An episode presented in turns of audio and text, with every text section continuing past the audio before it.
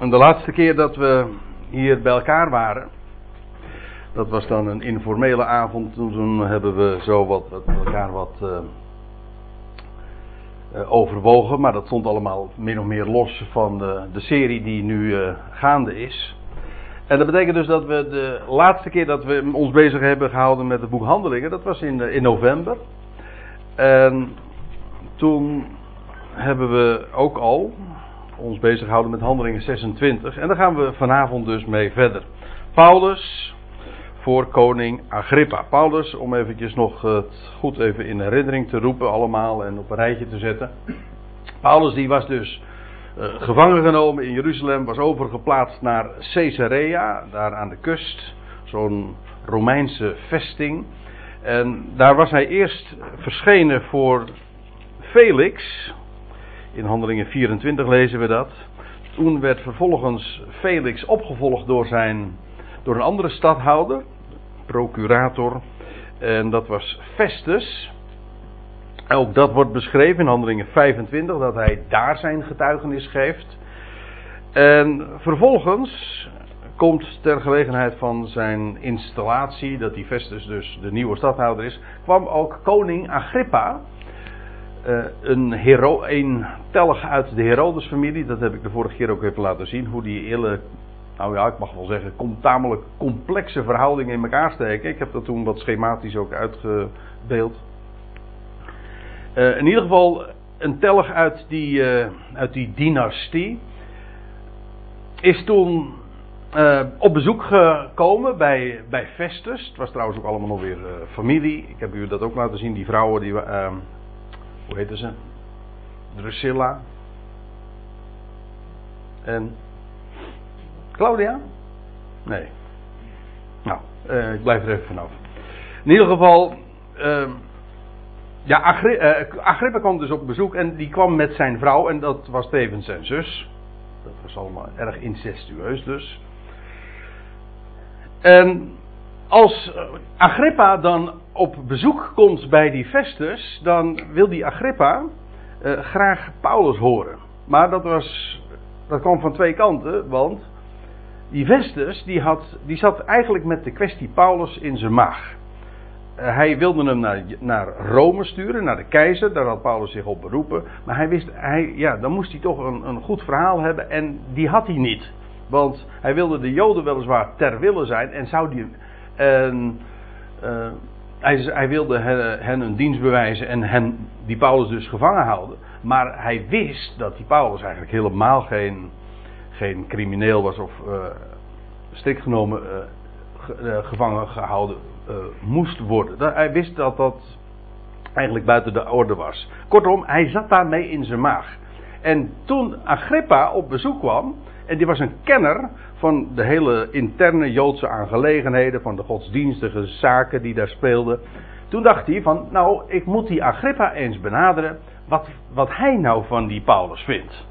Dus, Paulus wordt opgedrommeld en die mag dan inderdaad opnieuw zijn verhaal houden. Nu dus ook met Agrippa erbij. Dus feitelijk is dit inderdaad in Handelingen 26. Paulus richt zich tot Agrippa. En nou ja, de vorige keer hebben we dat al uh, het een en ander bezien. Paulus, uh, die, uh, die vertelt zijn, eerst even zijn voorgeschiedenis, wie hij is, waar hij vandaan komt en hoe hij opgegroeid is als een strikt Joodse man. En een uit de, zoals hij dat in vers 5 dan noemt, uit de meest nauwgezette partij van onze godsdienst. Als fariseer heeft hij geleefd, zijn vader was dat.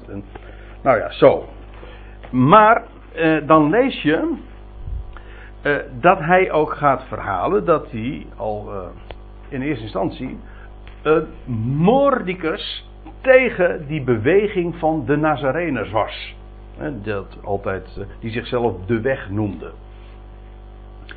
En hij was de meest verklaarde tegenstander binnen het Jodendom, jonge kerel nog, de meest verklaarde tegenstander tegen die beweging.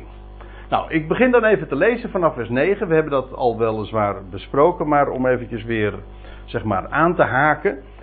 Uh, begin ik te lezen in vers 9. Ik, zegt Paulus dan, inderdaad, meende voor mezelf tegen de naam van Jezus, de Nazarener. Ik heb daar vorige keer ook wat over verteld. Waarom Nazareth een profetische lading ook heeft. Ik inderdaad meende voor mezelf tegen de naam van Jezus, de Nazarener, veel tegenmaatregelen te moeten nemen. Wat ik ook deed in Jeruzalem. En vele ook van de heiligen sloot ik in cellen op. En bij de hoge priesters ontving ik volmacht. Nou, eigenlijk hier een punt, ja. En bij de hoge priesters ontving ik volmacht, ja.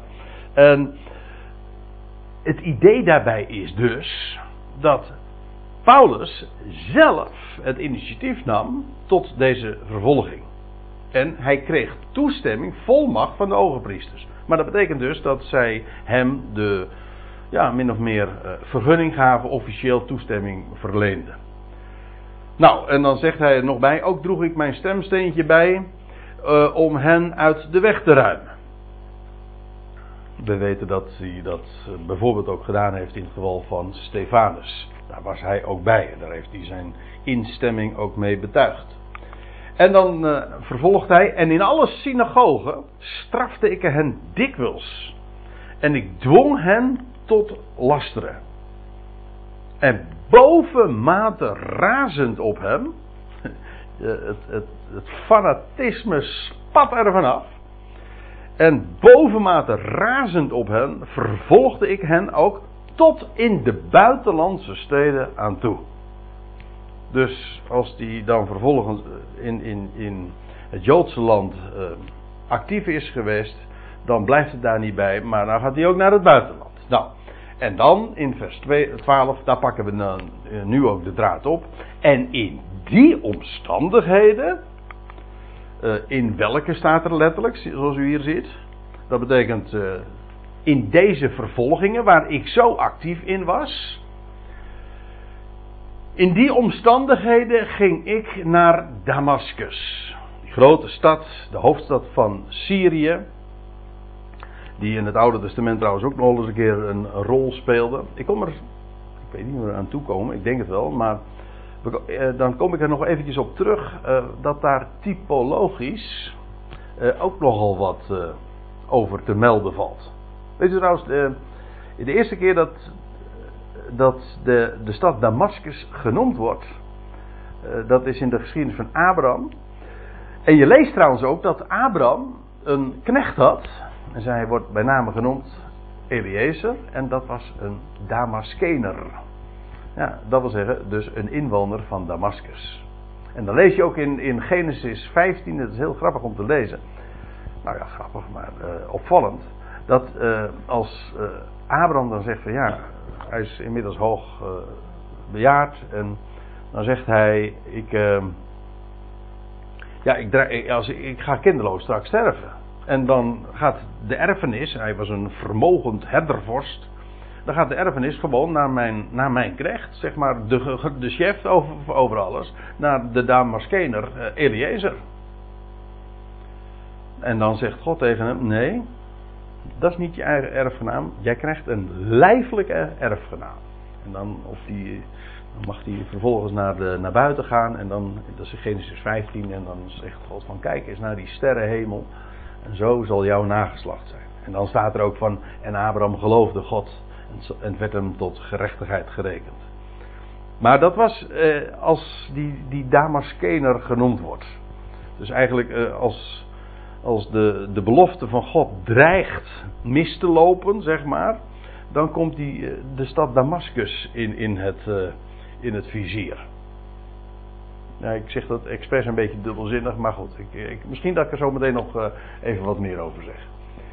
In die omstandigheden ging ik naar Damascus. Met volmacht en vergunning. Het wordt in de vertalingen soms wat uh, verschillend weergegeven, maar er staat hier inderdaad exousia, dat is autoriteit. Maar dat wil zeggen toegekende autoriteit. Dat wil zeggen, je hebt het van boven gekregen. En dat is dus volmacht. En dat andere woord, dat is, uh, heeft de gedachte van uh, vergunning. Ook trouwens, hier zie je weer dat het initiatief ligt bij, bij Saulus zelf. Hij kreeg volmacht en vergunning van de hoge priesters. Dat wil zeggen, hij is dus naar de hoge priesters toegegaan. En de hoge priesters hebben, hebben hem gewoon de, de, de geloofsbrieven gegeven en ondertekend enzovoorts. Alsjeblieft, Saulus, ga jij gang maar. Maar het initiatief lag bij hen dus. Ik vind het belangrijk, dat betekent dus dat, dat Saulus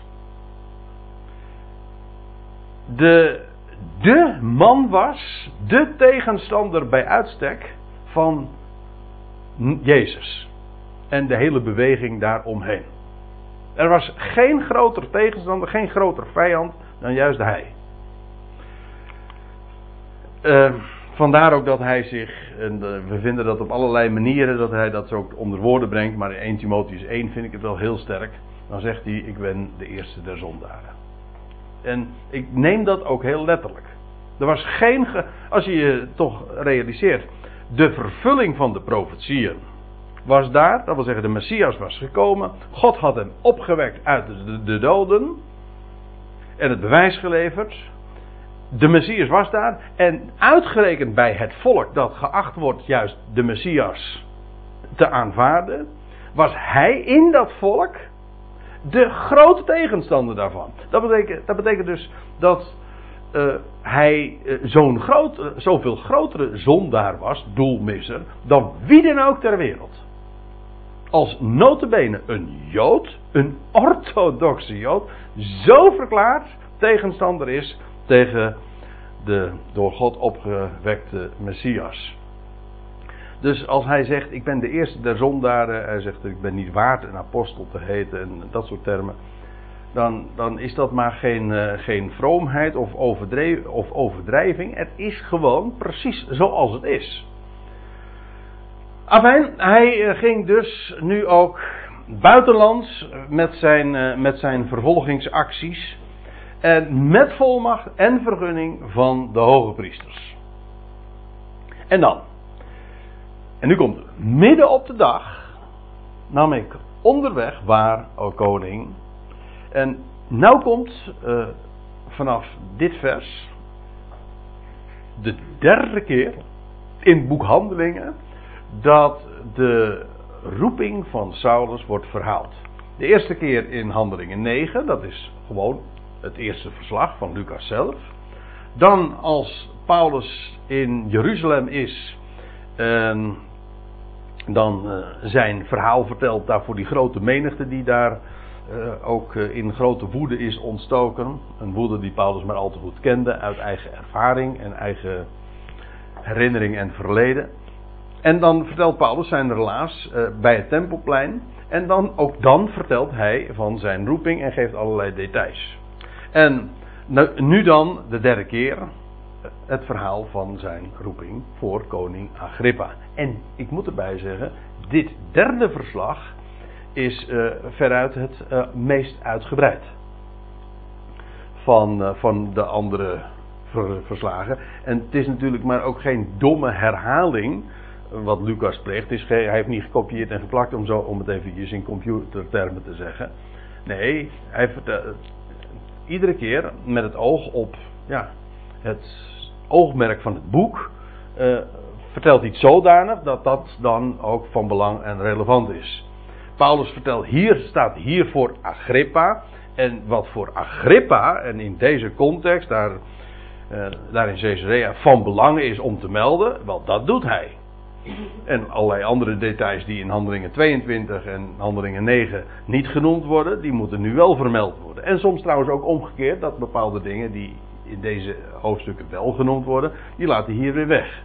Dus het is geen, uh, niet, niet zomaar een herhaling.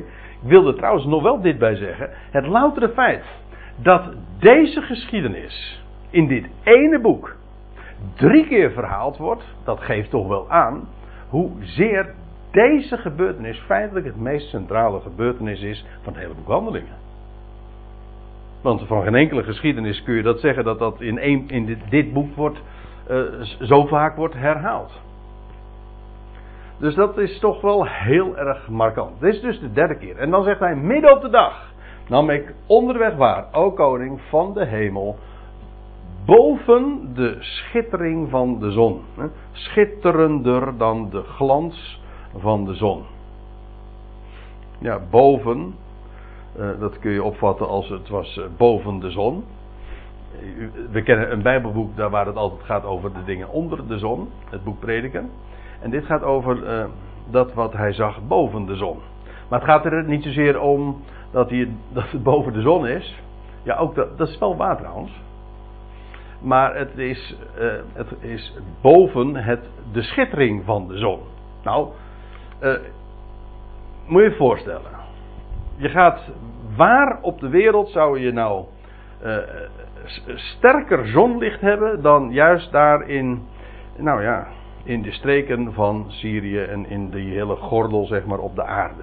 Dat is daar, dat als, en dan nog wel uh, op het midden van de dag. Dus niet hier in, uh, in Nederland of in Noorwegen, nee, daar in Syrië. En dan midden op de dag. Dus nergens ter aarde, op aarde vind je zulk sterk zonlicht als juist op dat moment en juist ook daar. Nou, en dan staat er, uh, ik zag een licht. Nou, niet alleen ik, maar ook degenen die met mij waren. Dat de schittering van de zon overtreft. Het gaat dat te boven. Het, gaat dus de dingen, gaat, het is boven de zon inderdaad. Het is, he, het is de hemel der hemelen van waaruit hij een, een, verscheen, een verschijning kreeg. Maar bovenal, dat licht is zo sterk. En met name dat wordt hier benadrukt.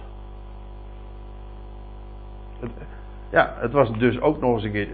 Paulus kon die vergelijking zo maken. Het was niet alleen maar schitterender dan uh, het zonlicht. Maar uh, zo bij wijze van spreken. Nee, hij kon het vergelijken, want het gebeurde namelijk midden op de dag. Zo sterk was dit licht. Een licht dat mij en, zegt hij, en die samen met mij gingen, omstraalde. Dus niet alleen Paulus, Saulus. Zo. Het was dus de verschijning die Saulus hier ontving. Dat was dus er een waar ook gewoon andere ooggetuigen van waren. Dus Paulus vertelt maar niet iets uh, wat hij in zijn verbeelding gezien heeft. Nee, er waren die, die, gasten die bij hem waren, die hebben het net zo goed gezien. En ja, ik, ik wijs er eventjes op. Het, het, was wat men dan zegt van ja, dat is een hallucinatie geweest. Nee, dat kan helemaal niet. Want er waren, al die anderen waren er ook bij. Die ook dat licht, datzelfde licht hebben gezien. Sterker nog, die ook ter aarde vielen. We zullen dat straks in het volgende vers eh, zien. En er wordt nog eens gezegd, ik heb die verklaring meer dan eens voorbij zien komen, dat uh, Saulus uh, waarschijnlijk dan een epileptische aanval gehad zou hebben. En, nou ja, dat, het, het loutere feit, zoals Paulus het ook inderdaad verhaalt, is, uh, nou er waren mensen met mij. Dus je, je kunt het gewoon checken. Paul, trouwens, die, Lucas had het ook over vermeld. Het, de verklaringen die men geeft om dit weg te redeneren, die deugen niet, domweg omdat de hele, zoals de geschiedenis gegaan is, uh, uh, daaruit blijkt domweg dat er ooggetuigen waren, dat mensen die dus te raadplegen waren, die, men kon dat navragen. Met andere woorden, dat, dat is trouwens ook typisch iets voor, voor Lucas. Lucas beschrijft de dingen om ook dingen aan te tonen. He, zoals uh, door ooggetuigen niet alleen gezien, maar vervolgens ook door anderen weer bevestigd is. Het, is, het zijn dingen die solide zijn, geschiedenis, historie. We praten niet over verhaaltjes. We zijn geen kunstig verdichte fabelen nagevolgd. Nee, het is echt gebeurd. En dat geldt ook voor deze gebeurtenis. Dat de grootste tegenstander. Je moet toch uh, wel uh, je heel goed realiseren. Dat als zo iemand als Saulus, zo'n groot tegenstander, maar niet alleen in fanatisme, maar bovendien een intellectuele reus, want het was een van de mannen, zeg maar, eh, een van de, de rising stars in het Jodendom, want hij, was, uh, hij zat aan de voeten van Gamaliel, we hebben dat al eens eerder overwogen. Dus hij zegt ook, Paulus zichzelf in Galaten 1 ook, ik heb het verder gebracht in het Jodendom dan vele van mijn tijdgenoten. Als jonge kerel al, dus eh, ook intellectueel had hij zoveel in zijn mars. Eh, en hij eh, combineerde dat met een gigantische ijver. Nou, daar, om zo iemand te overtuigen dat Jezus de Messias is, terwijl hij de meest verklaarde tegenstander is, ja, dan moet daar toch echt iets gigantisch hebben plaatsgevonden. Nou, dit, en wat is dat dan geweest? Nou, laat, laat Paulus gewoon zelf het, aan het woord, en dat doen we nu trouwens ook. dit is gewoon de verklaring. Dit is één verklaring. Notabene ook bevestigd dus door zoveel anderen. En die hebben dat dus ook gewoon allemaal gezien. Sterker nog, en ook gehoord. En dan staat er ook bij. En toen wij allen ter aarde vielen. Dus ze zagen het niet alleen maar. Ze, ze vielen ook vanwege dat plotselinge verschijnen van dat overtreffender eh, licht dan overtreffender dan het zon, de zon bedoel ik. Uh, ze vielen gewoon van hun paard of van hun wagen, of hoe ik het ook maar voor moet stellen. Maar ze vielen in ieder geval ter aarde. Nou, dat moet toch een, een gigantische gebeurtenis geweest zijn. Zo onverwacht. Die, de, ik, ik denk daar wel eens vaker over. Kijk, het feit dat de Heer Jezus is opgestaan uh, uit de doden, uh, het graf was leeg. Er waren zulke gewone historische bewijzen. Heb je. Ja. Gaat het, Kees? Ja, joh. Ja, en niet iedereen heeft de luxe zo eventjes een glaasje water. Hè?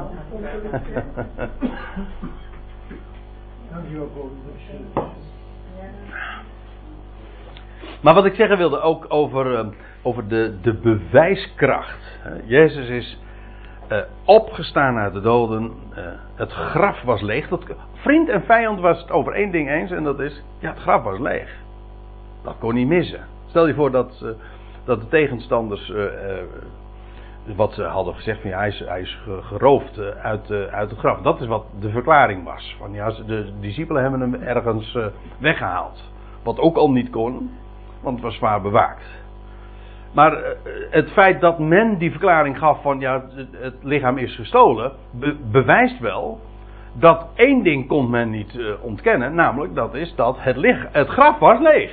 Dus, nou, en vervolgens is hij dan uh, door, door zoveel honderden, zegt Paulus zelf ook trouwens, gezien. Ja, het is gewoon een gedocumenteerd historisch feit veel groter uh, en grootser en beter bevestigd dan zoveel andere historische gebeurtenissen. Er zijn zoveel bewijzen. Nou, en dan ook dit. En de het loutere feit dat, een, uh, dat Saulus omgekeerd is. Nou, dat is toch wel echt een, uh, een heel sensationeel, spectaculair gegeven daar, verklaar dat maar eens een keer, hoe dat kan. Je kijkt van die twaalf en van de andere apostel zou je nog kunnen zeggen van ja, er was wishful thinking of zo. Gaat ook niet op trouwens hoor. Want zij, uh, ja, waarom zouden ze dat zeggen? Waarom zouden zij de verklaring hebben gegeven, ja, hij is opgestaan terwijl ze hem, het lichaam zelf hebben gestolen? Werden ze er beter van of zo? Kregen ze een makkelijker leven daardoor? Zijn er daardoor ineens van angstige uh, zielige mensen die een hele hoop was ingeslagen en was compleet verdwenen, werden ineens blijmoedige mensen en die de stad en land en de hele wereld hebben afgereisd. Waarom zouden ze dat gedaan hebben? Er kan toch maar één verklaring zijn. Gewoon die, namelijk, ze zijn ooggetuigen van de opgestaande Messias geweest. Maar het feit dat Saulus die ommekeer heeft meegemaakt. Ja, dat is echt een heel sensationeel gegeven. En dat zal Agrippa toch ook niet hebben kunnen ontkennen. Iedereen wist, hij, die Saulus van Tarsus, dat was de meest verklaarde tegenstander. En nu. En wat is dan met die Saulus gebeurd? Wat is er, is er in vredesnaam met hem plaatsgevonden? Nou uh, toen wij allen ter aarde vielen. Toen hoorde ik een stem tot mij zeggen in het Hebreeuwse dialect. In de Hebreeuwse. Ja, er staat hier letterlijk het woordje dialecto, ziet u? En dialecto betekent eigenlijk gewoon de omgangstaal. En. Er zijn, dat is wel interessant om, om dat eventjes naast elkaar neer te leggen. Ik herinner me dat ik dat al een keertje één keer eerder gedaan heb, maar dat is al zo lang geleden. Maar juist omdat we hier nu de meest uitgebreide beschrijving van deze, de roeping van Saulus hebben, wil ik dat nog even uh, kort uh, memoreren. Je leest in Handelingen 9 dit. Want men heeft gesuggereerd, tegenstanders van de Bijbel gezegd van ja, de Bijbel is in strijd met zichzelf. Lucas die vertelt in Handelingen 9 en Handelingen 22 en 26 uh, verschillende verhalen. Dat klopt. Wat hij in die verschillende hoofdstukken naar voren brengt, dat is verschilt van elkaar.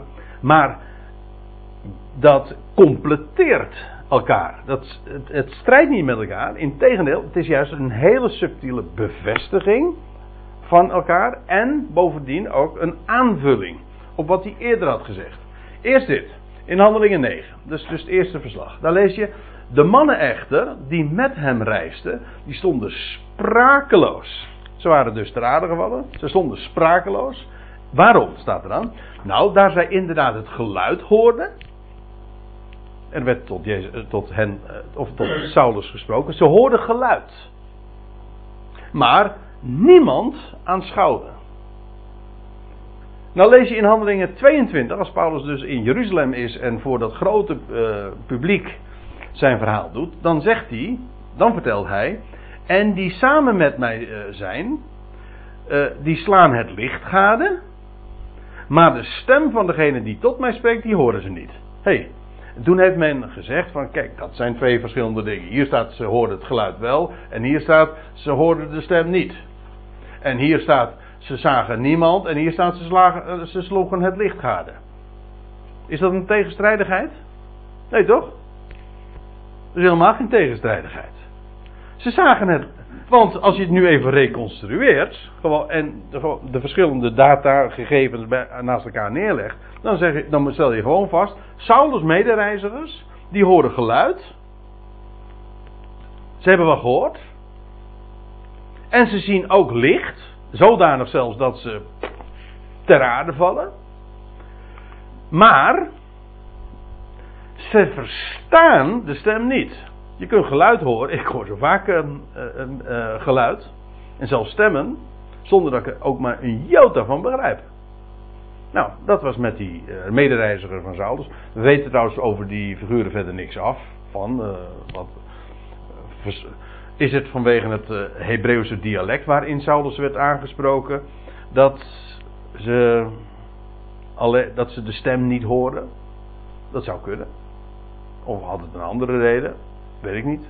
Staat er niet bij. Ze horen in ieder geval het geluid. Maar de stem en wat de stem zei, hebben ze niet verstaan. Dat is een ding wat zeker is. En, hoewel ze dus dat geweldige licht zagen, hebben ze niemand gezien. Ze zagen niet de verschijning die daarachter zat. En dat betekent dus dat deze verschijning alleen voor Saulus een ontmoeting is geweest. Voor hen, eh, voor de medereizigers, was het een gebeurtenis met een gigantische lichtzee, zeg maar, die hen omstraalde. En ze hoorden ook geluid. En ze waren versteld en ze waren sprakeloos en ze waren helemaal verbaasd. Maar wat er gaande was, wie hier verscheen en wat hij zei, dat wisten ze niet. Dat is alleen Saulus geweest. Dus het was alleen een ontmoeting tussen de Heer en Saulus. Ondanks het feit dat die medereizigers daar wel uh, het geluid en het licht, het geluid hebben gehoord en het licht hebben gezien. Maar zou Saulus hem dan wel gezien hebben? Nee. Ja, en, en, en Paulus heeft dus wel een. Uh, ja, hij is, oh, hij, is, hij is verblind. Maar hij heeft dus wel een gestalte gezien. Paulus, Saulus heeft dus wel de Heer gezien. Nou, wellicht ook daar dat hij, het feit dat hij drie dagen lang, zo was het toch? Ja, eh, blind was. Dan heeft hij misschien net even te lang in, in, de, in dat licht gezien. Maar hij, hij, heeft een, hij heeft een gestalte gezien. Oogverblindend. Het louter feit dat zij zeggen van uh, zij aanschouwden niemand, dat suggereert dus dat Paulus zelf wel iemand aanschouwde. Hoe, hoezeer het hem ook verblindde, maar hij heeft dat gezien. En bovendien, hij hoorde de, die gestalte die hij maar in een flits waarschijnlijk gezien heeft, heeft hij horen spreken. En sterker nog, er heeft zelfs een korte conversatie plaatsgevonden. Waar trouwens ook handelingen 9 en handelingen 22 niks van zeggen. Alleen in handelingen 26, nu die voor Agrippa staat, vertelt hij daarover. En toen wij alle ter aarde vielen, hoorde ik een stem tot me zeggen in het Hebreeuwse dialect: Saul, Saul, waarom vervolg je mij? Die dubbele aanspreking, ja, dat is uh, heel veelzeggend. Dat betekent dat er iets heel belangrijks nu wordt gezegd. Als, je, als, je dat, als dat gebeurt, hè, dat Martha, Martha, of wat is het, Samuel, Samuel. Ik heb, ik heb eens ooit eens een hele verzameling aangelegd van. Uh, mensen die in de Bijbel dubbel worden aangesproken. Er zijn er nog een stuk of drie, vier hoor, die ik, die ik nu even niet ter plekke weet. Hebben jullie iedereen? Ja, Saul, Saul. Nee, Adam, waar ben je? Samuel, Samuel. Martha, Martha. En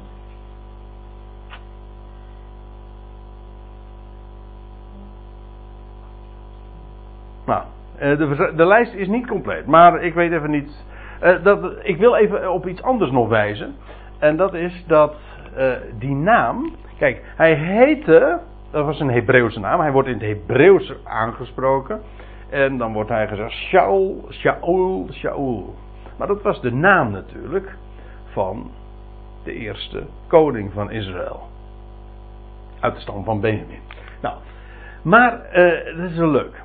Want eerst heette die Saul. En later wordt hij Paulus. Saulus wordt Paulus. Wat is het verschil tussen Saulus en Paulus? Nou, dat is alleen de beginletter dus. Nou, de eerste letter is een, een S. In het Hebreeuws zeg je dan, het is de letter Shin, dat is deze letter. Maar Hebreeuwse letters, dus, dat is een heel boeiend vraag. Eigenlijk, een Hebreeuwse letter is gewoon een, een, een soort van. Uh, ja, dan zoek ik weer een woord. Een, uh, een, een, teken, een icoon, maar ik. Symbool? Ja, een symbool. Je hebt. Hè? Nee, het was nog net, net even een ander woord wat ik geloof ik. Uh... Maar eigenlijk, het is een, een, een tekening. En. het is trouwens ook nog een getal. dit is eigenlijk het getal 300. Dus je kunt ook gewoon. Uh, het is eigenlijk een beetje vergelijkbaar in die zin met, met het uh, Latijnse letterschrift. Die Latijnse letters zijn ook getallen natuurlijk. Zo kennen wij ze vooral ook. En dat is met Hebreeuws ook. Die Hebreeuwse letters zijn uh, ook cijfers. maar het zijn ook woorden. Bijvoorbeeld, om wat te noemen, het Hebreeuwse alfabet. eigenlijk alefbet, alef. wat in het Grieks dan weer alfa is. Uh, dat is eigenlijk de, de kop van een stier. Het grappige is trouwens dat zelfs in, in ons letterschrift zie je dat nog. De, het was in het Hebreeuws het oorspronkelijke de alef. In het Grieks is dat dan de alfa geworden. Maar dan zie je nog steeds gewoon die kop van de stier. En bij onze hoofdletter A, trouwens ook onze kleine letter A, is dat nog steeds de kop van de stier met de twee horens. Omgekeerd uh, maar, eh, en de beet, de tweede letter, is een huis. Bethlehem betekent echt huis van brood. Maar die beet, dat is ook gewoon de tweede letter.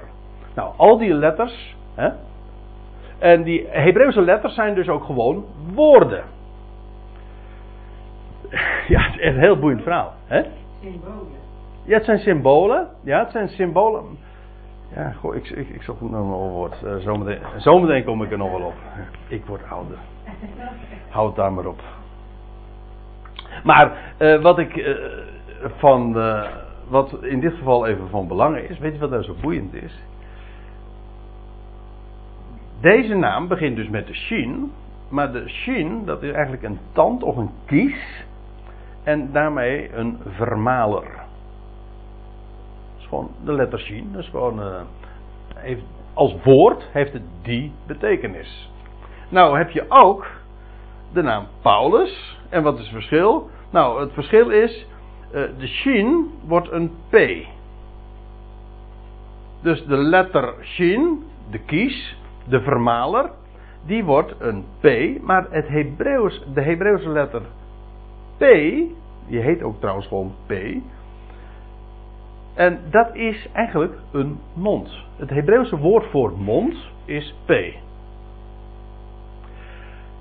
Dat betekent dus, als je het, uh, de verandering van Saulus naar Paulus wil samenvatten, dan zou je zeggen van, nou, de Shin, die werd een P. Oftewel, de vermaler werd een mond. hey, maar als ik het zo zeg, dan markeert dat tevens precies uh, het, uh, de grote transformatie die in zijn leven heeft plaatsgevonden. Hij was een vermaler, een vernietiger, die kies, die tand, die, de gemeente Gods vernietigde en vermaalde. En, wat, en God uh, had hem uitgekozen en, en, de Heer verschijnt aan hem. Hij wordt in zijn nek vel gegrepen. En Shaul, Saul, Shin, wordt een P. Hij wordt, waarom? God wilde hem gaan gebruiken.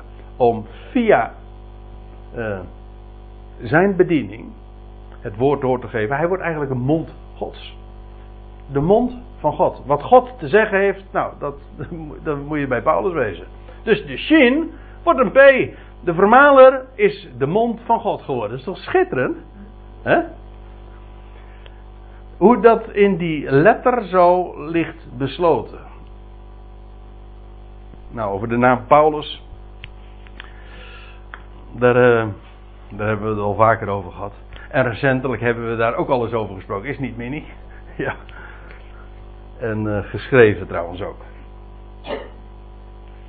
Dus dat laat ik even voor wat het is. Maar dit wilde ik toch even graag vermeld hebben. De, de vermaler die een mond, God, uh, de mond van God wordt. Hij wordt geroepen, Shaul, Shaul. Waarom vervolg je mij? Ja, en ook hier zie je dan weer zo'n opmerkelijk verschijnsel. Want wat ooit gebeurde, hè, duizend jaar eerder, toen was daar ook een man uit de stam van Benjamin met de naam Shaul, exact dezelfde naam. En wat deed hij? Die vervolgde David. En nu heb je weer een man, ook uit de stam van, Benjamin, uit de stam van Benjamin, en die vervolgt de zoon van David. Dus de geschiedenis herhaalt zich. En dan weet je ook meteen waar die David en Saul zo een type van zijn. Prachtige uh, lijnen, parallellen en, uh, en typologieën. Waarom, volg, ver, waarom vervolg je mij? En dan staat er nog bij: het is hard voor jou. Tegen de stekels te trappen. Dit, deze term, heb ik begrepen. Wat hier gezegd wordt, was ook een uitdrukking in die dagen. Kijk, wij hebben natuurlijk tegenwoordig allemaal gemotoriseerd en uh, gemechaniseerde tuinbouw- en landbouwwerktuigen. En ploegen, je zet er een trekker voor. Maar goed, in die dagen en de duizenden jaren menselijke geschiedenis werd dat vervuld door een, door een lastdier, door een os of door, nou ja, wat voor dier dan ook. Maar ja, een os meestal. Ja. En, maar als daar, ik heb hier zo'n plaatje, ik heb er zelf iets bij moeten maken. Ik heb geen goed plaatje bij gevonden, maar dit is het idee. Kijk, dan als daar zo'n ploeg of zo achter uh, was gespannen, dan was daar, uh, om, als, als die dan achter, terug, als die onwillig was en terug stapte, ja, dan hadden ze, was hier een soort van, ja, hoe de, stekels, prikkels. Punten, scherpe punten. Ja, zodat hij het wel uit zijn hoofd liet. Of uit zijn kop liet, in dit geval. Als hij de ploeg kapot sloeg, dan was een stok, of de versen, dus hier, dan sloeg hij dan in. Oh, op die manier, juist, oké. Okay. Versen tegen de prikkel te slaan. Ja, de versen, ja, de, dit is, ja, ik heb hier de, de, deze, deze vertaling, maar de Statenvertaling zegt inderdaad, het, het, uh, de versenen, de vers, verzenen, het is toch de versenen? Ja, het is de versenen. Ja, het is echt oud-Nederlands. Zie je de hiel. Ja, het is de hiel. En dan slaan Ja. de ploeg kapot en dan neem je een stok en een punt. En als je niet sloeg, dan sloeg hij niet meer. Ja, dus. Maar wat, uh, wat de Heer eigenlijk tegen Saulus hier zegt, terwijl hij geroepen wordt: van ja, uh, ik, ik ga jou gebruiken, maar tot dusver uh, ben jij onwillig en ben jij zo'n lastdier die terugslaat. Hij zegt, en het valt jou, het is hard voor jou tegen de stekels, tegen die scherpe punten dus eh, te trappen. Uh, het idee zit er ook in van uh, hij, de Heer is hier de landbouwer en hij, hij wordt ingezet en wat Saulus tot dusver is onwillig. Erg onwillig. Maar het viel hem heel hard tegen de stekels te trappen.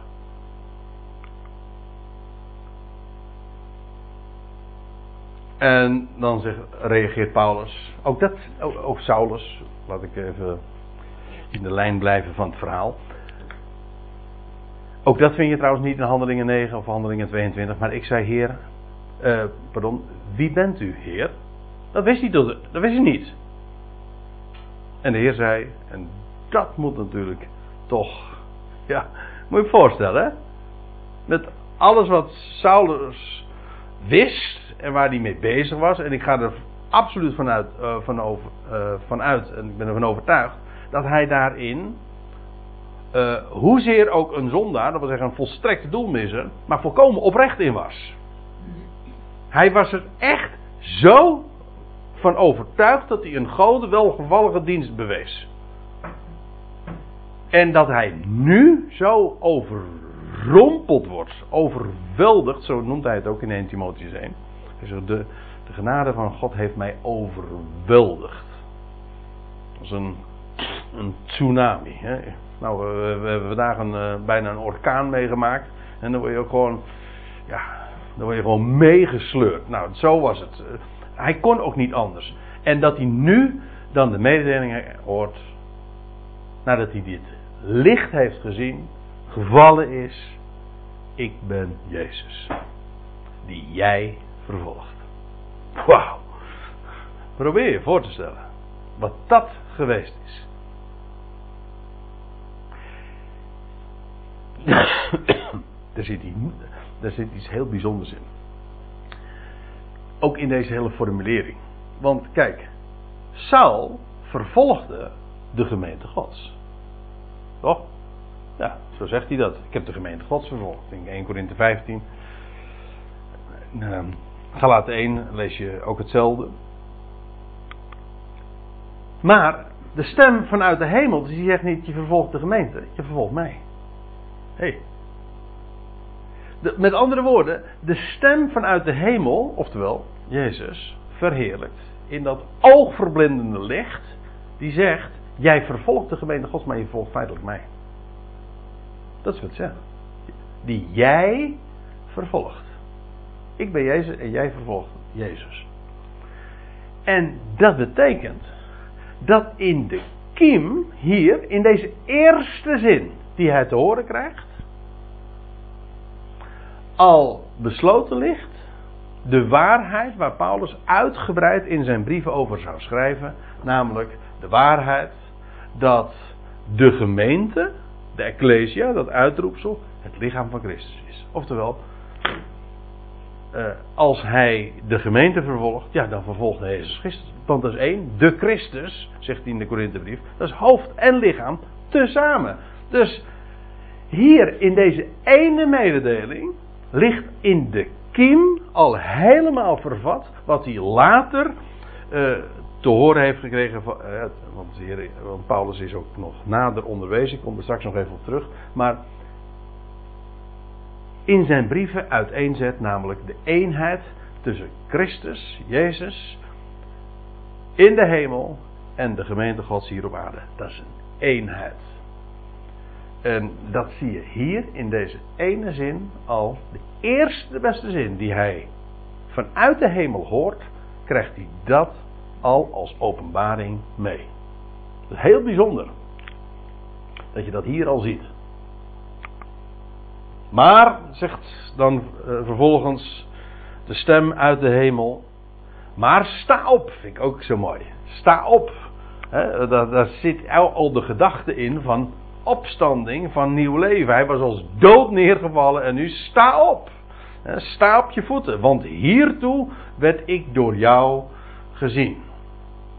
Hoezo hiertoe? Nou, dat volgt nu op het. Uh, om je voor te bestemmen. Dat staat eigenlijk, dat is het woord wat hier gebruikt wordt. In de MBG-vertaling staat om je aan te wijzen. Het idee is vooral om je voor te bestemmen. De, de paar keren dat dit woord nog meer gebruikt wordt, wordt het in de MBG-vertaling ook vertaald met voorbestemmen. Dus om je voor te bestemmen, dat is waar, jij, waar ik jou toe gesteld heb. heb om een assistent, of de MBG-vertaling zegt dan een, een dienaar te zijn en een getuige daarvan. Leuk hè, hij wordt nou een assistent. Hij was eerst dat lastdier die. Uh, het, het, viel hem zwaar om tegen de, zijn versenen. Nou, hoe was die ook weer? De, versenen en de prikkels? De versenen tegen de prikkels. Eigenlijk vind ik het veel mooier. Die oude. Hè? Dat is voor het leren voor die os. Ja. Ja. Dat wel. Zo leerden ze dat. En, ja. Aan Ja, precies. Nou, en dat deed hij wel en dat viel hem erg hard. Maar nu zegt hij: uh, Wat jij gaat worden, is mijn dienaar. Ik ga, ik, ga jou, ik ga jou gebruiken. En jij bent gereedschap in mijn handen, jij bent mijn assistent. En getuige. Je mag dat gaan vertellen. Dat je, je mag gaan vertellen en verklaren. En ook melden als een getuige. Dat is mooi hè. Het woord getuige, dat is dus ook weer zo'n zo'n typische term uit de rechtspraak. Het gaat erom, Paulus zou worden gesteld om een getuige te zijn. Om bewijs te leveren. En precies dat wat eh, verlangd wordt in een rechtbank. En dan moet er het bewijs geleverd worden. Nou, dat, en Paulus is een getuige. Hij hoeft er niks te bewijzen of zo, maar hij mag alleen vertellen: dat heb ik zelf gezien en gehoord. That's it. En in dit geval zegt hij, nou, kon hij ook nog erbij vertellen wat zijn medereizigers hebben gezien en gehoord. Ja, niet wat hij heeft gezien en gehoord, maar indrukwekkend genoeg ook voor hen. En hij nou, zou voortaan een assistent, een dienaar en een getuige zijn daarvan dat je mij waarnam. Nu dus. Hij mocht gaan vertellen dat hij hemzelf gezien heeft. En, en deze is ook heel apart hoor. En dat ik door jou gezien zal worden. En die is heel wat minder bekend. Nou, ik zeg niet in dit gezelschap, maar in het algemeen weten de meeste mensen alleen maar te vertellen van ja, Saulus is door de Heer geroepen en hij heeft de Heer, hij is een ooggetuige daarvan geweest.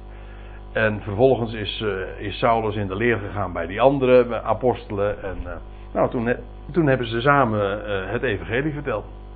Nee, Saulus is door de Heer geroepen en ook vervolgens opgeleid. Hij is niet opgeleid bij de twaalf. Integendeel zelfs. Eh, er is een hele hoofdstuk waarin Paulus omstandig duidelijk maakt dat dat uitdrukkelijk niet het geval is. Hij zegt: Ik heb het Evangelie uh, gehoord en ook onderwezen gekregen, niet door, van, door de mens, maar door Jezus Christus zelf. En kijk, hier wordt hij geroepen, maar de Heer zegt uh, eigenlijk van: Wacht maar, ik heb je nog veel meer te vertellen je hebt mij nu waargenomen, maar ik, je, zal, je zal me nog meer zien. I'll be back. Ik kom terug. en je zal me weer zien. Ja, ik bedoel nu niet eh, zijn, zijn toekomstige parousia. Nee, jij zal mij zien. Je hebt, me nu ik ben, je, hebt je nu geroepen. Ik ga je nou nog opleiden. Ja, en die opleiding heeft hij ook daadwerkelijk gekregen. Namelijk in Arabië. Maar ik stel voor dat we eerst even gaan pauzeren.